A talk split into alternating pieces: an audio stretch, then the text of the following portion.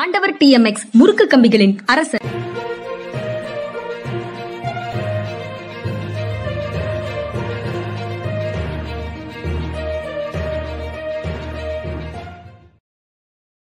வணக்கம் இது மனிதா மனிதா. சார் வணக்கம் சார். வணக்கம்ங்க வணக்கம். நேற்று சட்டப்பேரவையில் நிதியமைச்சர் தங்கம் தென்னரசு தமிழ்நாட்டை ஒன்றிய அரசு வரி பகிர்வில் வஞ்சிக்கிறது அப்படின்னு குற்றம் சாட்டியிருந்தாரு.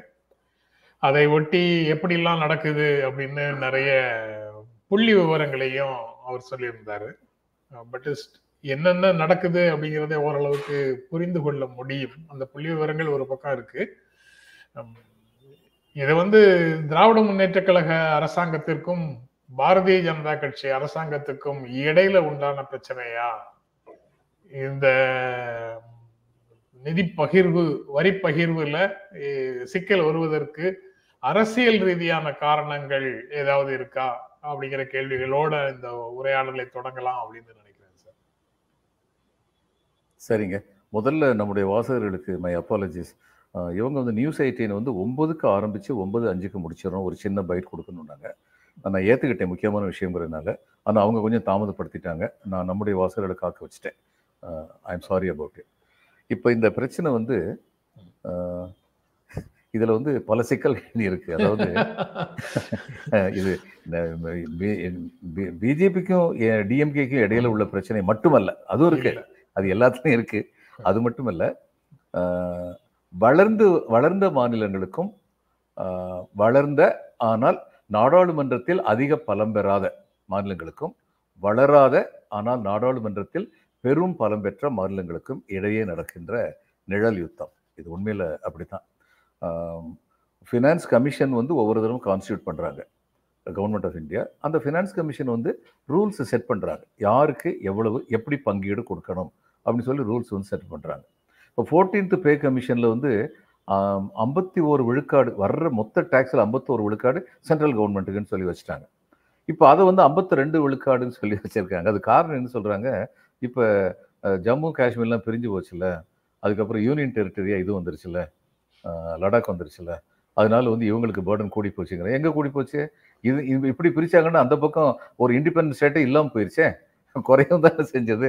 ஆனால் இப்படி தான் அவங்க வந்து காரணம் சொல்லுவாங்க. இப்போ காவேரியில் வந்து நதிநீர் கொடுக்கும்போது சுப்ரீம் கோர்ட் வந்து தடாலடியாக ஒன்று சொன்னாங்க. பெங்களூருக்கு வந்து தண்ணி கொடுக்கணும் ட்ரிங்கிங் வாட்டர் அதனால ஃபைவ் டிஎம்சியோ பத்து டிஎம்சியோ நான் குறைச்சிக்குவோம். கொடுக்க வேண்டிய ஷேரில் இதுக்கு எந்த நியாயம் கிடையாது. பெரியாவா சொன்னால் பெருமாள் சொன்ன மாதிரி அப்படின்னு சொல்லிட்டு கேட்டுக்கிட்டு போக வேண்டியதுதான். அப்படிங்கிற நிலைமையில தான் நம்ம இருக்கோம். அதே மாதிரி இங்கேயும் வந்து என்ன நடக்குதுன்னா இந்த சில கிரைட்டீரியா வச்சிருக்காங்கல்ல? இந்த. கிரைட்டீரியாவில் வந்து ரெண்டு கிரைட்டீரியா வந்து பார்ப்போம்.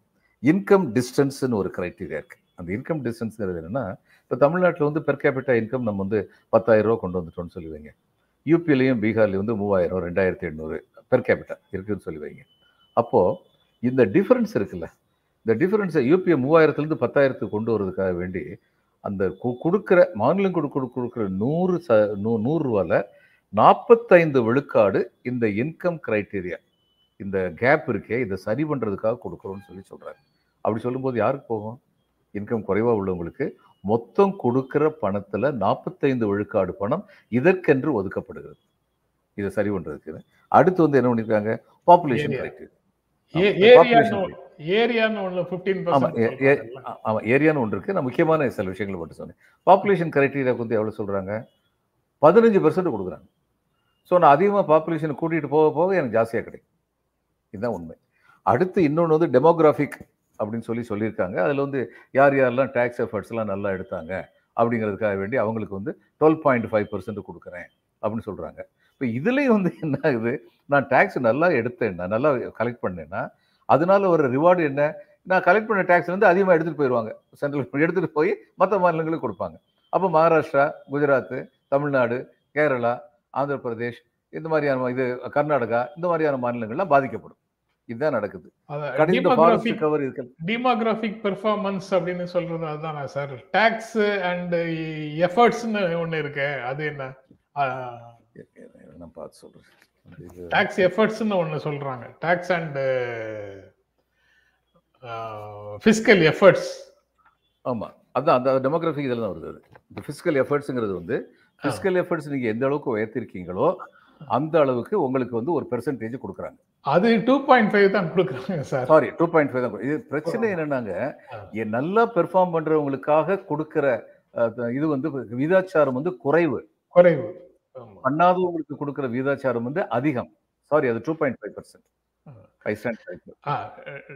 demographic demographic பெர்ஃபார்மன்ஸ்னு சொல்றது ஃபிஃப்டீன் பர்சன்ட் இல்ல பாப்புலேஷன் வந்து ஃபிஃப்டீன் பர்சன்ட் டெமோகிராஃபிங்கிறது வந்து இந்த பாப்புலேஷன் எஃபர்ட்ஸ் எல்லாம் குறைக்கிறதுக்கெல்லாம் பண்ணாங்கல்ல. அவங்களுக்கு வந்து டுவெல் பாயிண்ட் ஃபைவ் பர்சன்ட் கொடுக்குறாங்க. Twelve point five percent okay இப்போ பாப்புலேஷன் கூடுதலாகவே போய்கிட்டு இருக்கவனுக்கு பதினஞ்சு பர்சன்ட் கொடுத்துட்டு பாப்புலேஷன் குறைச்சவனுக்கு வந்து fifteen point five twelve point five percent கொடுத்தா இதில் பிரச்சனை என்னன்னா கூடுதலான பாப்புலேஷன் தகுந்தபடி அவங்களுக்கு பணம் ஜாஸ்தியாக கிடைச்சிக்கிட்டே போகுது. அப்போ இதில் வந்து எங்கே இது இருக்குன்னா நோய் நாடி நோய் முதல் நாடின்னு சொன்ன மாதிரி ஃபினான்ஸ் கமிஷனுடைய கிரைட்டீரியாவை வந்து மாற்றணும் ஆனால் ஃபினான்ஸ் கமிஷனுடைய கிரைட்டீரியாவை மாற்ற முடியாமல் இருக்கிறதுக்கான காரணம் என்னன்னா பொலிட்டிக்கலி தோ ஸ்டேட்ஸ் ஆர் ஸ்ட்ராங் நீங்கள் வந்து நாடாளுமன்றத்தில் அவங்களுடைய எண்ணிக்கை தான் அதிகமாக இருக்குது அதனால வந்து அரசியல் அழுத்தம் அவர்களால் அதிகமாக கொடுக்க முடியும். இது ஒன்று சரி இதில் எங்கே இருந்து திமுகவுக்கும் பிஜேபிக்கும் சண்டை வருதுன்னு சொல்லி பார்ப்போம். 15th ஃபினான்ஸ் கமிஷன் ஃபார்ம் பண்ணும்போதே கேரளா கவர்மெண்ட் வந்து சொன்னாங்க நம்ம நாலு மாநில முதல்வர்களும் ஃபினான்ஸ் மினிஸ்டர்ஸும் சேர்ந்து ஒரு மீட்டிங் போடுவோம்.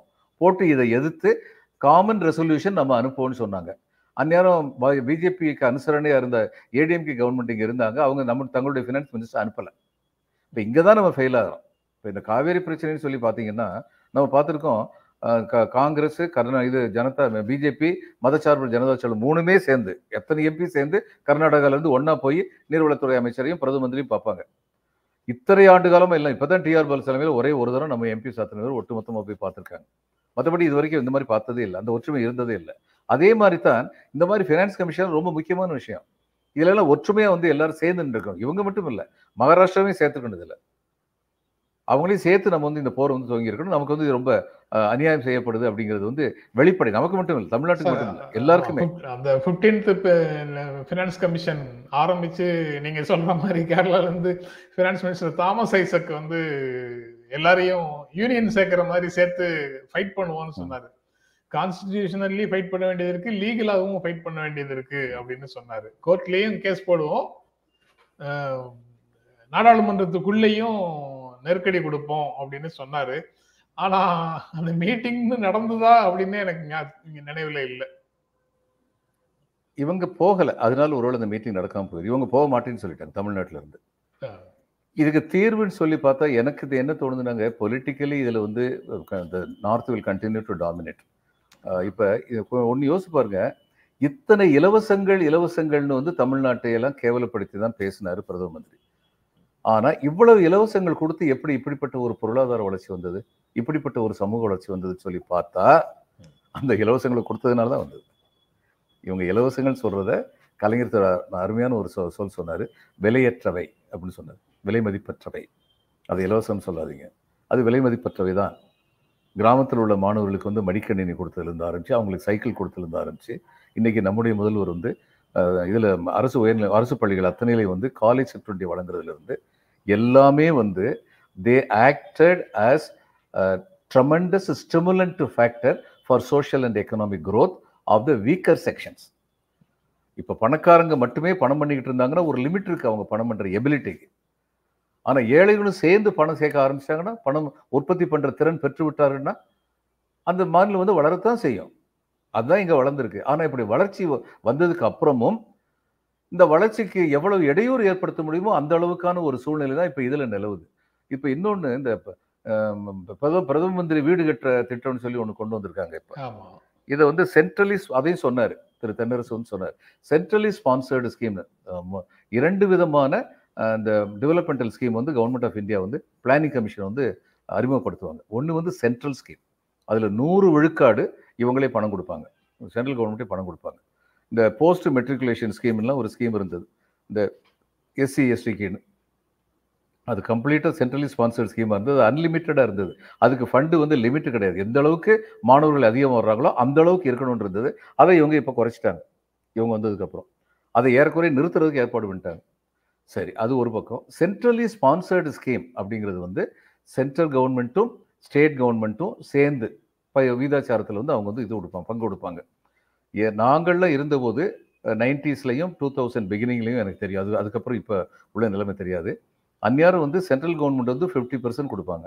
ஸ்டேட் கவர்மெண்ட் வந்து ஃபிஃப்டி பர்சன்ட் கொடுப்பாங்க. சில இதில் சென்ட்ரல் கவர்மெண்ட் வந்து சிக்ஸ்டி செவன் பர்சன்ட் கொடுத்து state government thirty three percent கொடுக்க சொல்லியிருக்காங்க. ஆனால் இப்போ வந்து இவங்க என்ன பண்ணுறாங்க தங்களுடைய பேரை போட்டு விளம்பரப்படுத்துகிறாங்க விளம்பரப்படுத்துகிற இந்த இதில் ஒரு இதுக்கு ஏறக்குறைய பத்து லட்சம் ரூபான்னு நினைக்கிறேன். இதுவாகும்போது வீடு கட்டுற செலவாகும்போது ஒன்றரை லட்சம் நான் இவங்க கொடுக்குறாங்க சென்ட்ரல் கவர்மெண்ட் சொல்கிறாங்க ஒன்றரை லட்சம் நாங்கள் கொடுக்குறோம் ஸ்டேட் கவர்மெண்ட் ஒன்றரை லட்சம் கொடுக்கட்டும் ஏழு லட்ச ரூபா என் பேங்க்ல லோன் வாங்கி கட்டிக்கிட்டோம்னா அவனே வசதி இல்லாதவன். அவன் ஏழு லட்ச ரூபாய்க்கு எங்கே போவான்? இதனால வந்து நம்ம ஸ்டேட் வந்து என்ன பண்ணாங்க? நாங்கள் அஞ்சு லட்சம் கொடுக்குறோம். நீங்கள் ஒன்றரை லட்சம் கொடுத்தா நாங்கள் அஞ்சு லட்சம் கொடுக்குறோம். அட்லீஸ்ட் அவருடைய பேர்டன் வந்து ஃபிஃப்டி பர்சன்ட் குறையட்டும். இந்த மூன்று லட்சமாவது இந்த மூன்று லட்சத்தில் இன்னொரு வசதி இருக்கு. வீடு கட்டுறதுக்கான செலவுகள் இருக்குல்ல. அந்த லேபர் இருக்குல்ல. அந்த லேபர் இவங்களே கொடுத்தாங்கன்னா அதனால இன்னும் அவங்களுக்கு வந்து பேர்டன் குறையும். அந்த ஏழைகள் அது மாதிரி கொடுப்பாங்க. இப்போ இதே ஸ்கீம் தான் இந்திரா காந்தி யோவா சாஜனான்னு ஒரு ஸ்கீம் இருந்தது.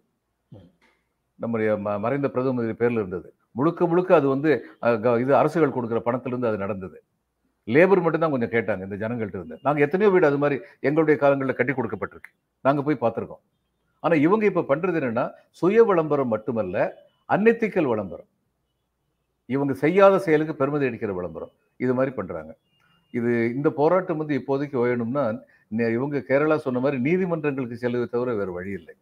இப்ப நீதிமன்றங்கள் இதையே சொல்லணும். ஐம்பது விழுக்காடுக்கு மேல செட்டில் கொண்டு பணம் கொடுக்கலன்னா அவங்க பேரையே வைக்கக்கூடாதுன்னு கேட்கணும். லெஜிட்டிமேட் டிமாண்ட் அதை கேட்கணும் இப்ப. அதே மாதிரி இதுல வந்து ஃபினான்ஸ் கமிஷனுடைய கிரைட்டீரியா கம்ப்ளீட்டா மாறுபடணும். ஏன்னா இட்ஸ் இது இது வந்துங்க தமிழக அரசுக்கோ அல்லது ஆந்திர அரசுக்கோ கர்நாடக அரசுக்கோ மட்டும் எதிரானது இல்லை. இது நாட்டு நலனுக்கு எதிரானது. நீங்க பாப்புலேஷனை கண்ட்ரோல் பண்ணாதவங்களுக்கு கூடுதலாக பணம் கொடுத்துக்கிட்டே போனீங்கன்னா அவங்களுக்கு பாப்புலேஷனை கண்ட்ரோல் பண்ணுங்கிற அவேர்னஸ் எப்போ வரும்?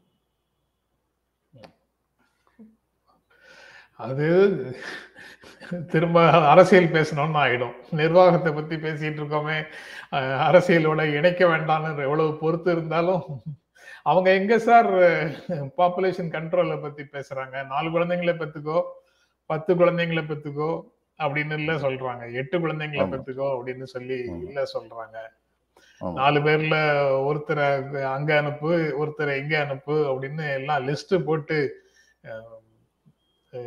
பட்டியல் கொடுக்குறாங்க ஒவ்வொரு தனி மனிதருக்கும் அதுக்கப்புறம் எங்க இருந்து வளர்றது அப்படிங்கிறது தான் பெரிய கேள்வி அதுல. யூ யூபியை சேர்ந்த ஒரு ஐபிஎஸ் அதிகாரி என்கிட்ட நான் சர்வீஸ்ல இருந்து சொன்னாரு மக்களுடைய மனநிலையை பாருங்க. மூணு புள்ள பெற்றிருக்கேன்னு சொல்லி சொல்றோமா யார் யார் எங்க இருக்காங்கன்னா ஒருத்தன் மிலிட்டரியில் இருக்கான் ஒருத்தன் போலீஸ்ல இருக்கான் ஒருத்தன் பாகியா இருக்கான். பாகியன்னா கொள்ளக்காரன்னு அர்த்தம்.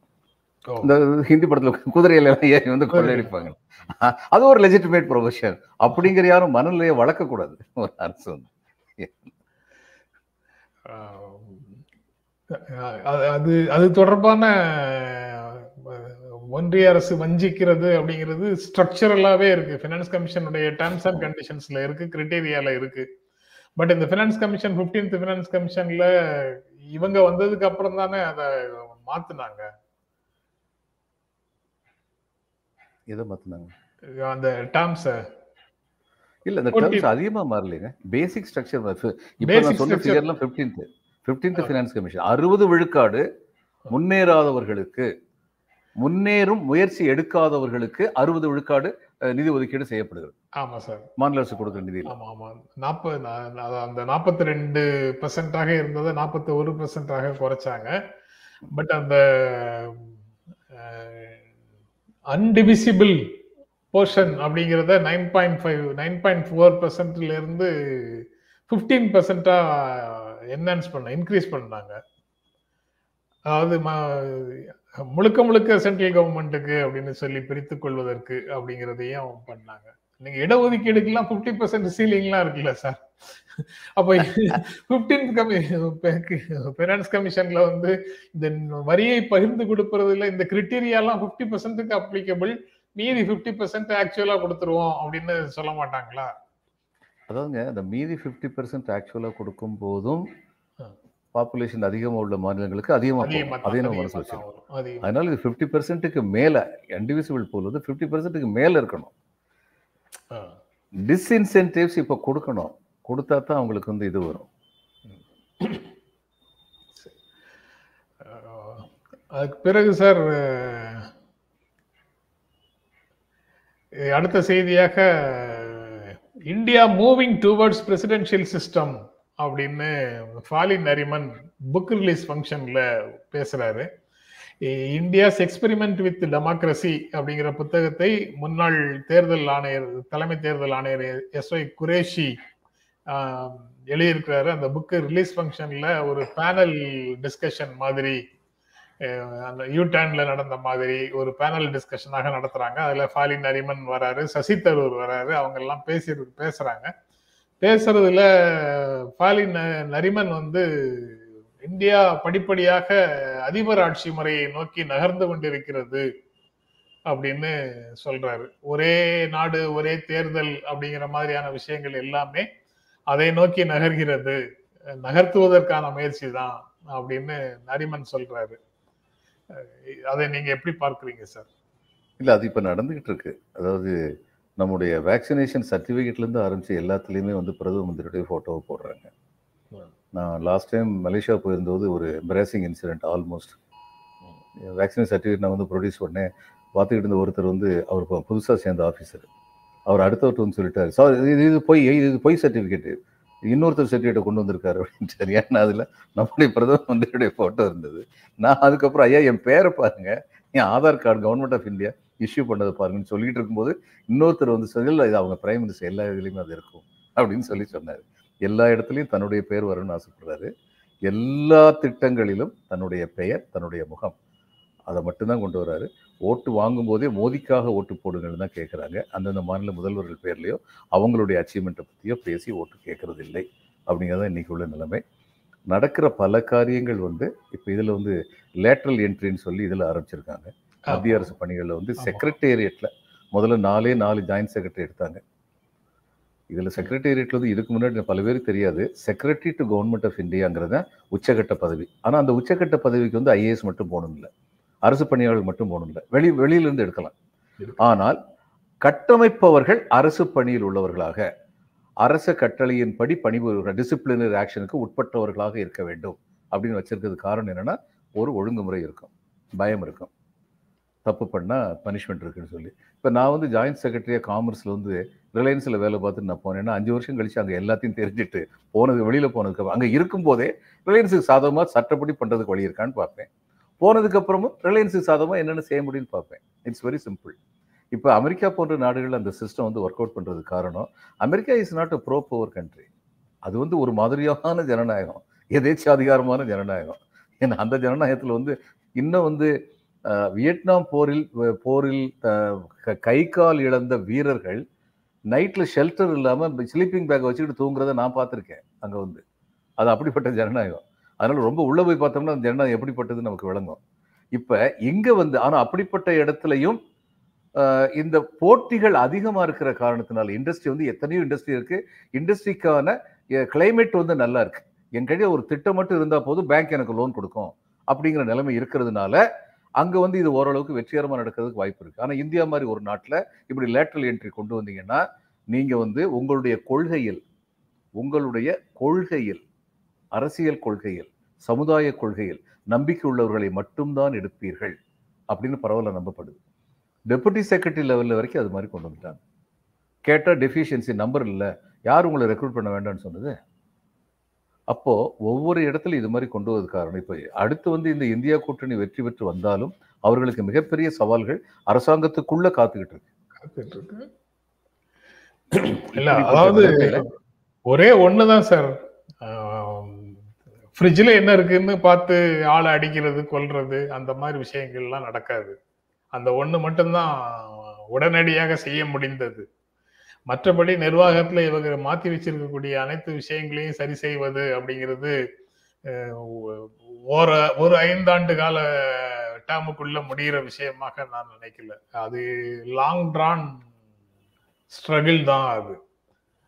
அது இல்லாம ஆட்சிக்கு வந்த உடனே அதை செஞ்சிருவோம் இதை செஞ்சிருவோம்னு யாராவது சொன்னாங்கன்னா கேஸ்ட் சென்சஸ் எடுக்க முடியும். அந்த மாதிரி வேலைகளை செய்ய முடியுமே தவிர ஏற்பட்ட சேதத்தை இவர்களால உடனடியாக சரி செய்யவே முடியாது. ஜனநாயக அமைப்புக்குள்ள. நடந்த சேதத்தை இவங்களால உடனடியாக சரி செய்யவே முடியாது. அது அதை அது சொல்லாம இவங்க வாக்கு கேட்கறதும் சரியில்லை தான் அதை என்ன செய்யறாங்கங்கிறது அவங்க தான் முடிவு பண்ணணும். ஆனா அவங்க சொன்னாங்க ஏற்பட்ட சேதத்தை சரி செய்யறதுக்கு பதினைந்து வருடம் ஆகும்னு எல்லாம் கார்கே பேசியிருக்கிறாரு. பேசியிருக்கிறாரு. அஹ் அந்த மாதிரி சிக்கல்கள்ல தான் அது போகுது. அதுல பிரசிடென்ஷியல் ஃபார்ம் பிரசிடென்ஷியல் ஃபார்மை நோக்கி தான் போறதுக்கான ஏற்பாடுகள் தான் நடக்குது. இது இந்தியால இ- இருக்கு.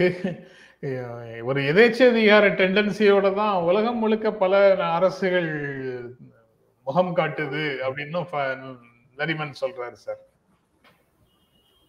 உலகம் முழுக்கவே அந்த மாதிரி ஒரு டெண்டன்சி எதேச்சதிகார டெண்டன்சி ஆட்டோகிராட்டிக் டெண்டன்சி. அதிகமாயிட்டு இருக்கு அப்படின்னு சொல்றாரு. ஆமா அது காரணம் என்ன இது ஒரு நான் இதுக்கு முன்னாடி சொல்லியிருக்கேன் டெமோக்ரஸி சற்ற டிஸ்கவுண்ட் இன்னைக்கு உலகம் போறான் என்ன ஆயிரத்தி தொள்ளாயிரத்தி ஐம்பதுகளில் வந்து இந்தியா வந்து விடுதலையானதுக்கு அப்புறம் காலனி ஆதிக்கிலிருந்து விடுதலையானதுக்கு அப்புறம் இதனுடைய இம்பாக்ட் வந்து பல ஆசிய நாடுகளும் பல ஆப்பிரிக்க நாடுகளும் அதே மாதிரி விடுதலை அடைஞ்சாங்க.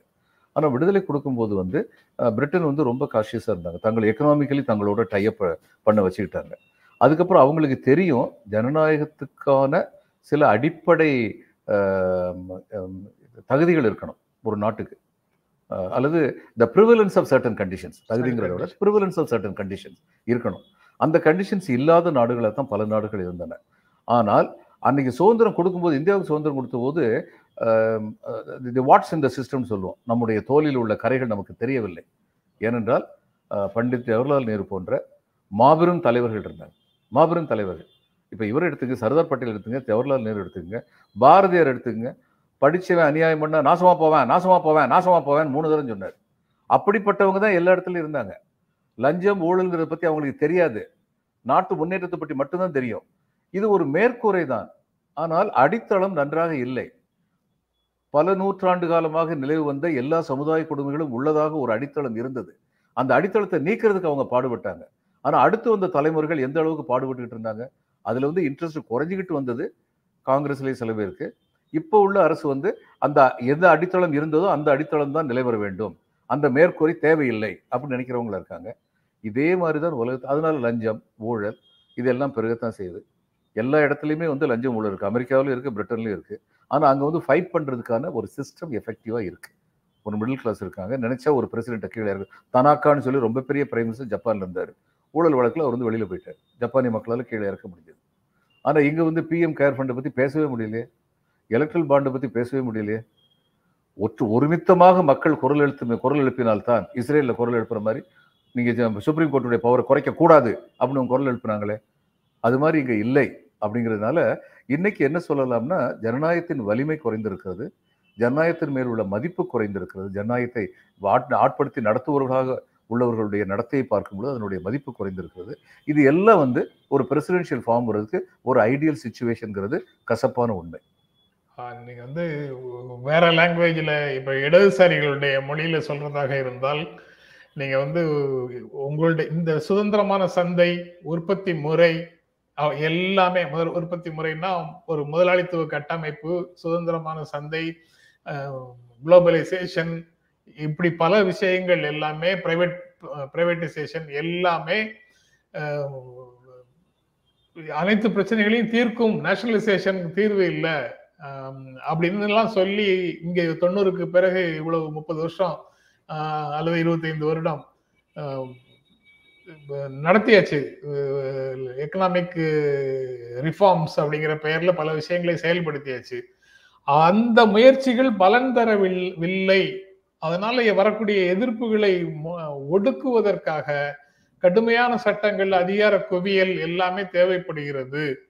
அந்த சிஸ்டம் ஃபெயிலியர் அப்படிங்கிறத வந்து அந்த ப்ரொடக்ஷன் சிஸ்டம் ஃபெயிலியர் அப்படிங்கிறத வந்து ஜனநாயகம் தோற்று போனதாக இந்த பக்கத்துல தள்ளி விட்டுட்டு அதிகாரத்தை தங்களிடம் குவித்து கொண்டிருக்கிறார்கள்னு ஒரு பார்வை இருக்கு சார். இடதுசாரிகளுடைய பார்வை அந்த மாதிரி பார்வையாக இருக்குது.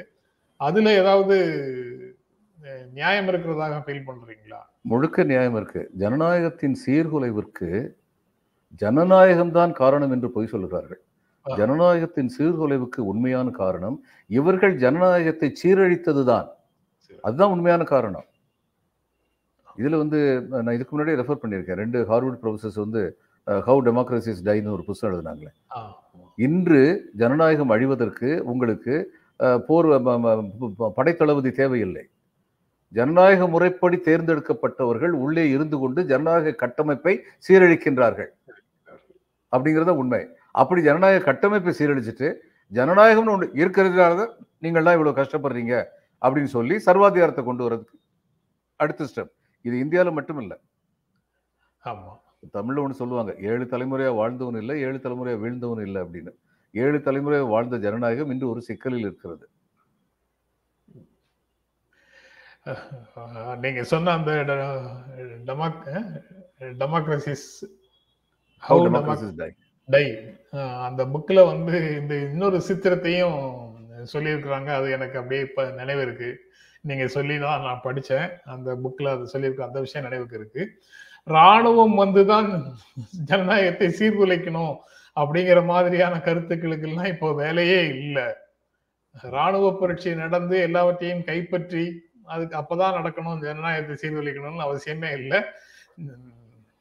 ஜனநாயக வழிமுறைகளிலேயே போய் ஜனநாயகம் உருவாக்கி வைத்த சட்டங்களின் வழியாகவே போய் ஜனநாயகத்தை சுக்குநூறாக உடைச்சிடலாம். அப்படிதான் எல்லா இடங்கள்லயும் நடந்துகிட்டு இருக்குது அப்படின்னு சொன்ன படம் அப்ப- அப்படியே அது ஒரு காட்சியாக நினைவுக்கு வந்துகிட்டே இருக்குது. அந்த புக்கை பத்தி பேசும்போதெல்லாம் அந்த காட்சி தான் முதல்ல நினைவுக்கு வருது.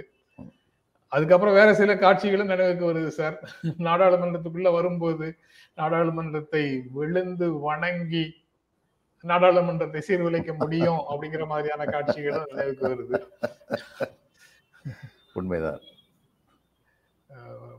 இதுதான் சார் இந்த இரண்டு செய்திகள் முக்கியமான செய்திகள் பேசணும் அப்படின்னு நினைச்சேன் சார். மூன்றாவதாக ஒரு செய்தி எடுத்தேன். ஆனால் அது ரொம்ப சுருக்கமாக வேணா பேசலாம். அந்த IPC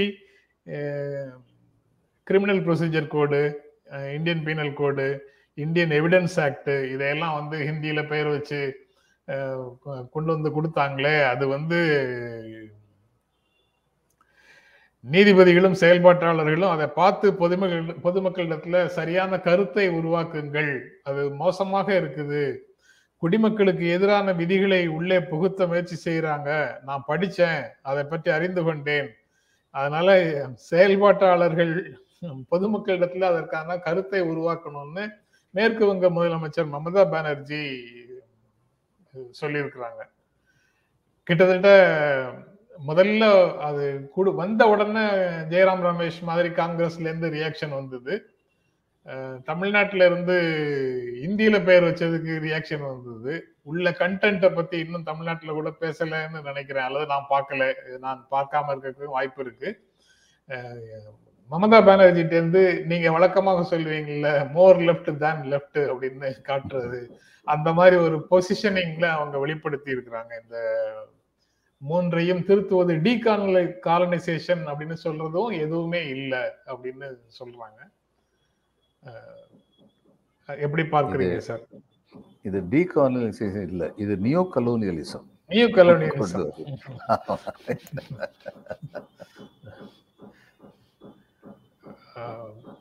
அதான் சார். மற்றபடி நான் நம்ம நானும் நீங்களும் இப்ப பேசும்போது இன்று பேசும்போது குறைந்தபட்சம் ஒட்டுமொத்தமாக ஜனநாயக அமைப்புகள் எவ்வாறெல்லாம் சீர்குலையும் அப்படின்னு பேசிட்டு இருக்கிறோம் இதுல பகுதி பகுதியாக புரிந்து கொண்டு பகுதி பகுதியாக விளக்கம் கொடுக்கிறவங்களும் அதையே முழுமையானதாக நம்பி அரசியல் செய்கிறவங்களும் இருக்கிறாங்க. ஆஹ் இதை ஒட்டுமொத்தமாக புரிந்து கொள்ளும் ஆற்றல் இல்லாம நம்ம பேசுறதையே வந்து தனித்தனியாக புரிந்து கொண்டு கமெண்ட் அடிக்கிறவங்களும் இருக்கிறாங்க. அதையெல்லாம் நாங்கள் ஓரளவுக்கு ரெண்டு பேரும் புரிந்து வைத்திருக்கிறோம். டென்சிங் வந்து நம்ம மனசு வருத்தப்பட்டுற கூடாதுன்னு ஒரு ஆறுதல் சொல்லி இருக்கிறாரு இருவரின் கருத்தும் ஜனநாயகத்தை நிலைநிறுத்த என்று சிலருக்கு புரியவில்லை. கட்சி சார்புள்ளது என்று நினைத்துக் கொண்டு வசைபாடுகிறார்கள் அப்படின்னு டென்சிங் ஆறுதலாக ஒரு வார்த்தை சொல்றாரு. இல்ல டென்சிங் அவங்க வசைபாடட்டும். இங்க மட்டும் இல்ல. ஏதாவது சேனலுக்குள்ள பே பேசிட்டு வந்தா அது அப்போ அங்கேயும் தான். அந்த வீடியோவுக்கு கீழேயும் தான் வசைபாடுதல் இருக்கு பாராட்டுகளும் இருக்கு. அதே மாதிரி இரண்டையும் பூச்செண்டாக இருந்தாலும் சரி கல்வீச்சாக இருந்தாலும் சரி ஏற்றுக்கொண்டுதான் ஆக வேண்டும். வெளியில வந்தாச்சுன்னா வீட்டை விட்டு வெளியில படியை படியை தாண்டி கால் வச்சு கருத்துக்களை பேச தொடங்கியாச்சுன்னா ரெண்டையும் எதிர்பார்த்து தான் ஆகணும். ரெண்டையும் எதிர்பார்ப்பதற்கு தயாராகத்தான் இருக்கிறோம். இருந்தாலும் நீங்க காட்டுற அன்புக்கு ரொம்ப நன்றி. சொல்றேங்க. சொல்லுங்க சார். நான் பாரதிதாசனை சொல்லலையேன்னு பல பேருக்கு இருந்தது. பாரதிதாசனை கொஞ்சம் மாடிஃபை பண்ணி சொல்றேன். காரிருளால் சூரியனும் மறைவதுண்டோ கரைச்சேற்றால் தாமரையன் வசம் போமோ பேரெதிர்ப்பால் உண்மை என்றும் பொய்யாமோ பிறர் சூழ்ச்சி எம் கருத்தை வெல்வதுண்டோ? நிச்சயமா வெல்ல முடியாது. சூழ்ச்சி எங்களுடைய கருத்தை வெல்ல முடியாது. நீங்கள் வாதிடுங்கள் எங்களுடன் நாங்கள் மகிழ்வோம். சூழ்ச்சி எங்களுடைய கருத்தை வெல்ல முடியாது. அஹ் ஜென் உச்சகட்டமாக ஒரு கமெண்ட் இருக்கு சார். அதை சொல்லிட்டு விட்டுருவோம். ஜென்ராம் நீட் அர்ஜென்ட் மென்டல் ட்ரீட்மெண்ட் அப்படின்னு சொல்லி ஒருத்தர் இருந்திருக்கிறாரு எங்கிட்ட எங்கிட்ட ஏன் நடேசனுக்கு இந்த பாசம் தெரியல? விட்டு-